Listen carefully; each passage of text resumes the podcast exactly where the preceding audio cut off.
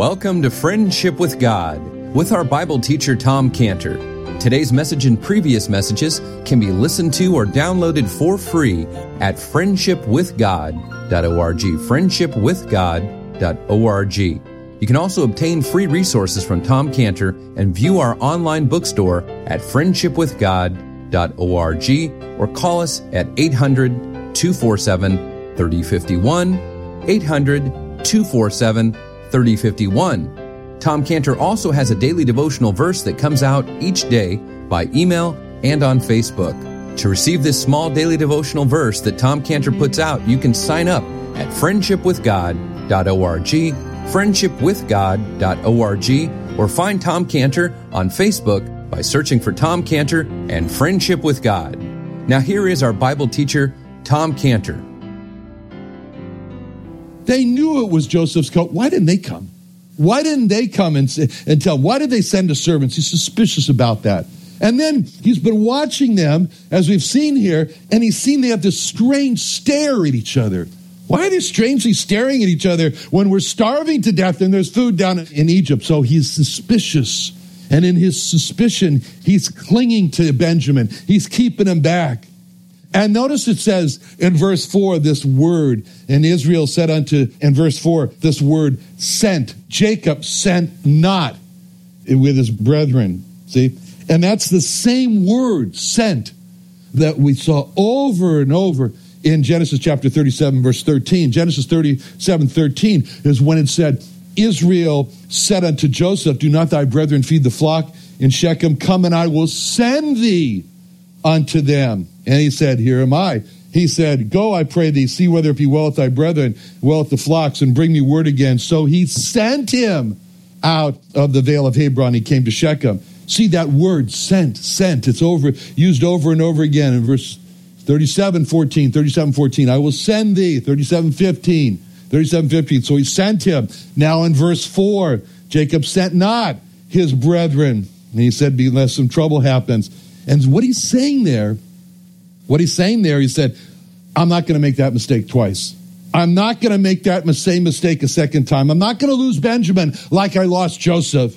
And so we can see Jacob as he's going through this in his mind and he's saying he's going through the if only condemnation, the if only self condemnation. If only I had not sent Joseph away to his brothers, I'd have him here today with me now.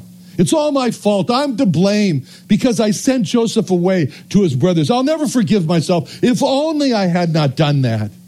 And this is the, that's the same the, the same thing that, that the devil plays with us. If only I had decided not to drive on Highway 52 that day when that driver crossed over in the wrong way, crashed into the car with my family, and they, and, and they wouldn't have been hurt. If only I had not used Roundup to kill the, the weeds, I wouldn't have non-Hodgkin's lymphoma today, whatever.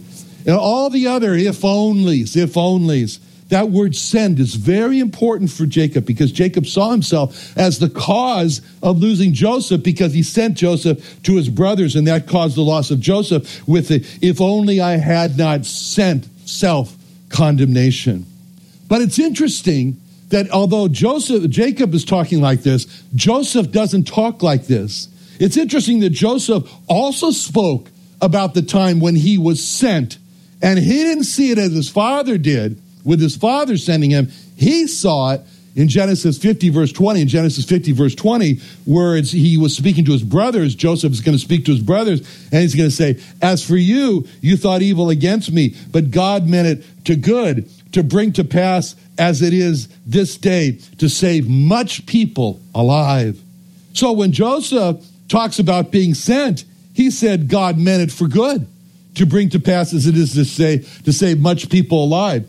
And when Joseph said that word, meant, God meant it for good, he used a fabulous Hebrew word, chashab, chashab, which is the same word that has been translated cunning. And we've talked about it before in Exodus 26 1. In Exodus 26 1, when God was giving the instructions to Moses to make the tabernacle, he said, Moreover, thou shalt make the tabernacle with ten curtains of fine twined linen, blue, purple, and scarlet, cherubims of cunning chashab work shalt thou make him. What's he talking about? He's talking about weaving. He's talking about using these threads, the blue thread, the scarlet thread, the purple thread, and to weave them to make the cherubims in there. So God told Moses, You make these curtains for the tabernacle. These tabernacles were going to be of fine linen. And into the cur- curtains, you are to weave chashab, these, tab- these, these cherubim, and you're to use the threads of the blue and the purple and the scarlet. And all this intricate weaving that God was doing there to make these, that, God was telling Moses to do, to make these cherubims, these angels using these colored threads. All that intricate weaving is called chashab. Chashab. So when Joseph is telling his brothers that they were thinking evil against him, then Joseph said, Yes, you were, but God was at work as a weaver, and God was weaving. He was chashabing, which is not a word. Anyway, they're evil for good. What could be a more beautiful tapestry than a work that shows the saving of much people alive? And that's what God did with their evil, with their evil intentions against Joseph. God took those evil intentions like threads and he made this beautiful tapestry of saving much people alive. And so when Joseph uses the word chashab or we for what God does, Joseph is stating what it says in Psalm 76:10. Psalm 76:10 says, "Surely the wrath of man shall praise thee, the remainder of wrath thou shalt restrain. So the wrath of man is what Joseph's brothers had against Joseph. And God took that wrath like a thread. And he says, okay, I can use that thread. And he begins to weave. He begins to weave of what will become the tapestry showing saving much people alive. That brings praise to God because God is a saving God. But there was another thread there, and there was a thread that well, now we're going to kill Joseph, which is what they originally wanted to do. Kill Joseph says, no, I can't use that thread. So he restrains that. Says, I can't use that. Now, the greatest moment in Joseph's life, the great, the highlight in his life will come in Genesis 47, 25. Genesis 47, 25 is when it can be all the Egyptians are going to come together and they said, Thou hast saved our lives. Think about that all of Egypt coming to Joseph and saying, Thou hast saved our lives. Let us find grace in the sight of my Lord, and we will be Pharaoh's servants. But actually, Joseph's brother's wrath against Joseph extended at first to, to, to wanting to kill him. And that was, as I said, the what he restrained. But their desire to kill Joseph, that wasn't used for God, so he keeps it out. So this is the weaving of God. This is God seeing this. This is seeing God as the weaver, as the chashaber, as the one who is taking all of these things that are bad, they're evil, and making them to come for good. That's the way to break the cycle, this unending cycle of blaming yourself for a decision that ended up in a seeming tragedy. That's the end. It's to see God as the weaver, to see Him there, and it stops all the if I had. The chashab work of God, it reminds me of what happened at the Del Mar Fair this last week. For most at the Del Mar Fair, it's people that just walk by without any reverence, without any regard for God's Son at the Child Evangelism booth there the Bible Council. And I call out to them, how about coming in to hear what the Bible says? Or come on in, how about a free, you know, Dad, can your son hear what the Bible says? And most people ignore and they just don't answer because they figure I'm a lunatic. I'm calling out to them. And I was thinking as this was going on, and just the masses of people walking by, and I'm calling out, and I'm thinking about how God does that in Proverbs 124. Proverbs 124, God says, Because I have called and you refused, I have stretched out my hand, and no man regarded. Proverbs 124. God calls God stretches out his hand and no man regards. Some respond. Some say, maybe later. Some, some say, well, we got to go right now. And then there's the one that's just, just astounding. I told you where the people say, we're good, we're good. And I said, no, you're not. Matthew 19, 17, the Lord Jesus said, there's none good but one, that's God. But then there came this teenager this last Thursday night, this teenager named Dominique and he was kind of circling around the front of the Bible castle. He reminded me of the time when I've gone fishing and I put the fishing over the boat and I watch fish just kind of circle around. the hook and the bait there. That's what he reminded me of. He was just circling around there, that baited hook. So, you know, I was saying, oh, come on, come on. You know, I says, I said, and I was finally able to get him to convince him to come in and sit right down. So that was great.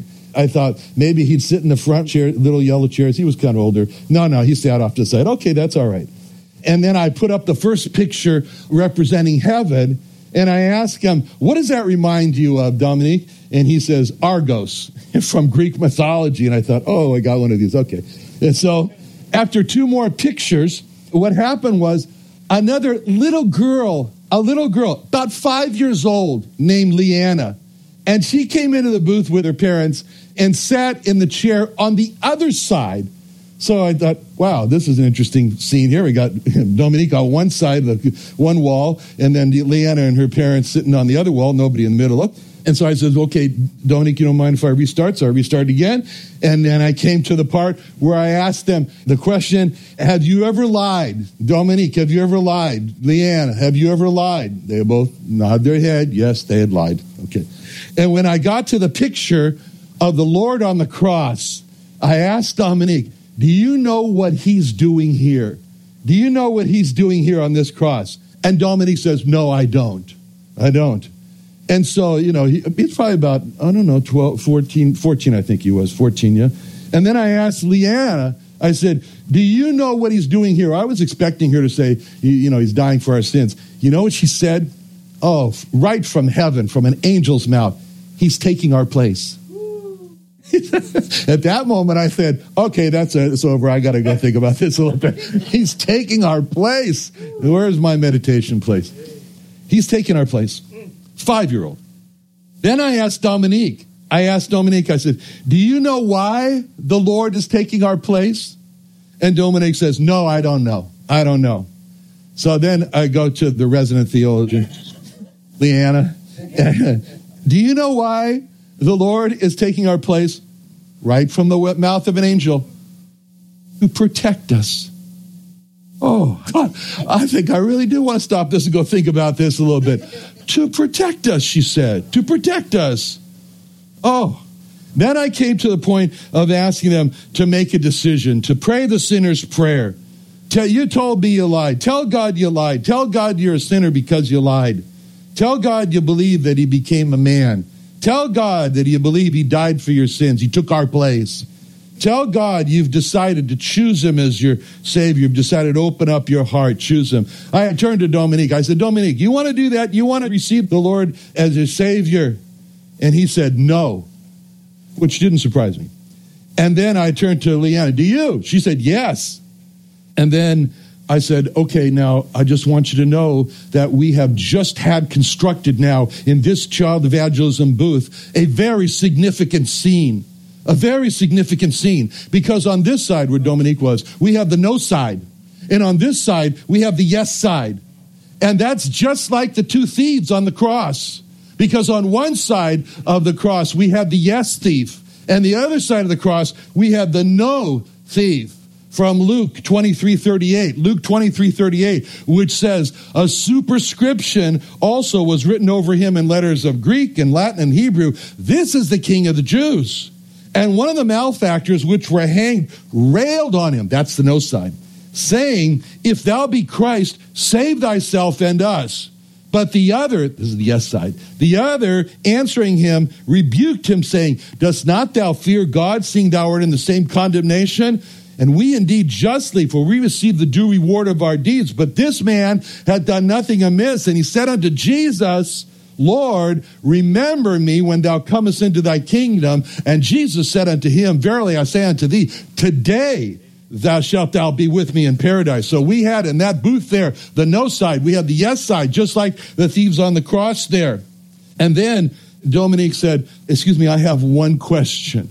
And he said to me, How do you know that all this is true? Before I could answer, the resident theologian the five year old Leanna says, because the Bible says it's true. oh boy. what could I say except that's right? and then he wanted to add all the, the scripted questions from the atheist about uh, slavery in the book of Exodus, and God ordained slavery. And I explained to him that it was a custom in that day, and what was really important was not the slavery part, but what God commanded the masters to do to their slave, which is to be kind to them, be considerate to them. And when and and then then when Dominique was gone, then I, I went again to the resident theologian and I asked her to pray for Dominique. And that was a glorious time. Now we see Joseph's brothers here, and they're arriving into Egypt. They're on the no side, but they're about to cross over. As I told Dominique, God loves crossovers. So you can go from that side to this side. And this is what's happening with these brothers when it says in verse 5 the sons of Israel came to buy corn among those that came, for the famine was in the land of Canaan. So here we see Joseph's brothers are now called the sons of Israel. The sons of Israel. They've gone from being called the brothers of Jacob in verse 3 to now in verse 5, they are the sons of Israel. That's a new name for them. That's the first time they've gotten that name, the sons of Israel. It's interesting because the name Israel was given to Jacob, as we saw in Genesis chapter 32 and it means prince with God. And when this new name of Israel was given to Jacob, there was also a new power along with the name Israel. And that new power was given to Jacob with his new name of Israel because he says, For as a prince hast thou power with God. And that new power that was given to Jacob along with his new name was a power with God. It was a power with God. As a prince hast thou power with God. How does a prince have power with the king? The prince has power with the king because the prince is the son of the king. And the son has power with the father more than just anyone else because he's a son, because of his relationship. It's because he is a prince, because he's a prince, as he has the power. This is what's behind the John 1:12 statement when it says a new power to become one of the sons of God and a new power from becoming a son, one of the sons of God when it says in John 1:12, but as many as received unto them gave you the power to become the sons of God. Those who receive the Lord Jesus Christ have the power to become the sons of God. Now God is the king, and when a person receives the Lord Jesus Christ, he becomes a son of God, becomes a son of the king, he becomes a prince with God. He becomes an Israel, a prince with God. So if you blended these verses together in John 1:12 and Genesis 32:28, John 1:12 and Genesis 32:28, you would come out with something like this. But as many as received him, to them gave he the power to become as a prince, having power with God. And what activity is it that Jacob engages in when he has power with God? When he talks to God, when he prays, prayer. It's in prayer that he has power with God. You know, he doesn't walk around with some magician like throw some magic dust and things happen, you know, like the Egyptian the magicians no, it's when he prays, it's when he prays, when he's talking to his father, the king, that the prince has power with God. As the Lord Jesus Christ said in John 16, 24, John 16, 24, hitherto have you asked nothing in my name, ask, you shall receive that your joy may be full. And Luke 11, 9, Luke 11, 9, and I say unto you, ask, it shall be given you, knock, or seek, and you shall find, knock, and it shall be opened unto you. So it's when Jacob is praying, that's when he's Israel. And when Jacob is in prayer, he's a prince having power with God. So here we see Jacob's sons going down to Egypt, and for the first time, they're called the sons of Israel. What does that mean? Jacob's sons are now called in verse 5 the sons of the man who, when he prays, has power with God, the sons of Israel. All this is indicating to us in verse 5 when Jacob's sons are called the sons of Israel, that Jacob is praying for his sons as they go into Egypt. And why shouldn't he pray? I mean, he saw the strange behavior. They're looking at each other. He's afraid for Benjamin's life. And all this is created for him a burden under which the man who was called Israel, a prince having power with God, he's praying. He's praying. And what's interesting here is that Jacob, as Israel, is praying for his sons, the sons of Israel, and Jacob's and Jacob's sons are about to enter the most critical time of their lives when they will face Joseph, they will confess their sin, they will ask for forgiveness, and it's like the sons of Israel are going to be saved from their sins. Just like a person when he is saved and he faces the Lord Jesus Christ and confesses his sin and asks for forgiveness. And all of this is the early stages of reconciliation, which is beginning to happen. And Jacob is clueless. Jacob has no idea that this is happening. Only thing Jacob knows is that Joseph is dead and all his sons are going down to Egypt, but he has no idea that Joseph is not dead and that this trip to Egypt is the start of the reconciliation between Joseph and his brothers. He doesn't know. And if you came to Jacob and you said, Are you burdened to pray for your sons? He'd say, Yes, I'm burdened to pray for my sons. That's what I do is the activity of Israel. I exercise my power with God in prayer. And if you said to Jacob, Jacob, do you know what's going to happen to your sons in Egypt? He'd say, No, I don't. I don't know what's going to happen to my sons. All I know is I'm burdened to pray for them. And I'm putting my sons under the umbrella of my prayers. And when I do that, my sons become the sons of Israel.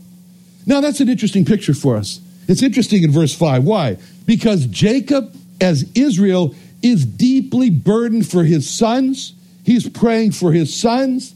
They have become now the sons of Israel. He's praying for them. He has no idea, no idea why it's so important for him to pray for his sons. He's just praying for his sons. And as a matter of fact, Jacob is so much in the dark of what's actually happening that if you asked him in verse 5 exactly what are you praying for, he'd say, I don't know. I don't know what to pray for. I don't know what to pray for my sons. All I know is that I'm burdened. I'm deeply concerned for my sons. I'm suspicious of their behavior. Just they've been staring at each other strangely. I'm afraid for Benjamin. That's why I'm praying for him. But I really don't know what to pray for. I really don't. And he doesn't. I'm just burdened, and that's why I'm here praying for him. My sons become the sons of the praying man, the sons of Israel. And if we said then to Jacob, Well, Jacob, do you really think your prayers are going to be effective when you don't know what to pray for? Jacob would say, Yes, yes, I do.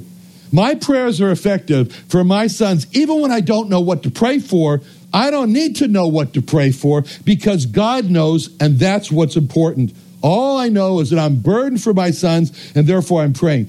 God has promised that as a prince, I have power with God in prayer. And my power with God in prayer is not based on whether or not I know the details to what to pray for. My power with God is based on God telling me that as a prince, you have power with God. As a matter of fact, God doesn't even need me to tell him because he knows much better. And then if we went to Jacob said, okay, now, Jacob, when you pray for your sons and you don't know what to pray for, what do you say?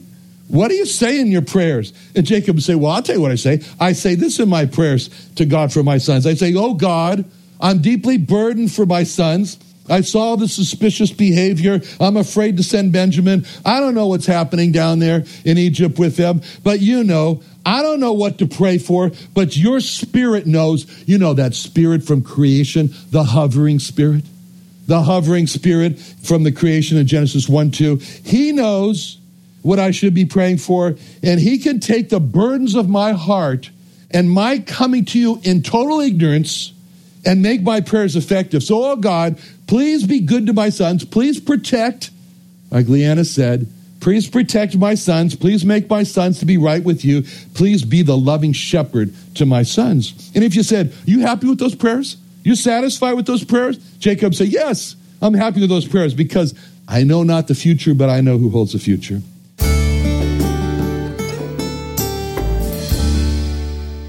Another wonderful day studying the Bible with our Bible teacher Tom Cantor here on Friendship with God.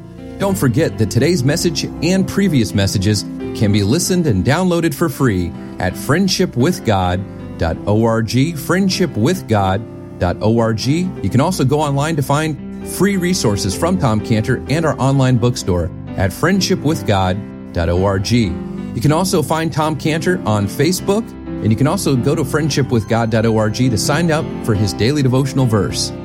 Tom Cantor is also the founder of Israel Restoration Ministries. You can visit that website at israelrestoration.org. Or you can write Tom Cantor at P.O. Box 711 330, P.O. Box 711 330, Santee, California. That's S A N T E E, Santee, California 92071 or you can email Tom Cantor at friendshipwithgod.org. Tom Cantor at friendshipwithgod.org. Or for more information about Tom Cantor and Friendship with God and Israel Restoration Ministries, call us at 800 247 3051. Christmas Under the Stars is back at the Creation and Earth History Museum in Santee, California. Christmas Under the Stars is a free family Christmas program on Saturday, December 9th from 3 p.m. to 8 p.m. Enjoy a live nativity, Christmas carolers, cookie decorating, ornament design, games, rides, petting zoos, and a dinosaur garden of lights. Family Christmas photos, holiday fair food, and astronomer star viewing and presentation by astronomer Spike Saris. And a Christmas message by Friendship with God Bible teacher Tom Cantor and free Creation Museum admission on Saturday, December 9th from 3 p.m. to 9 p.m. For more information about Christmas Under the Stars and dinosaurs at the Creation and Earth History Museum in Santee, California on Saturday, December 9th from 3 p.m. to 9 p.m., call us at 619 599 1104, 619 599 1104, or visit the Creation Museum online at creationsd.org. That's creationsd.org.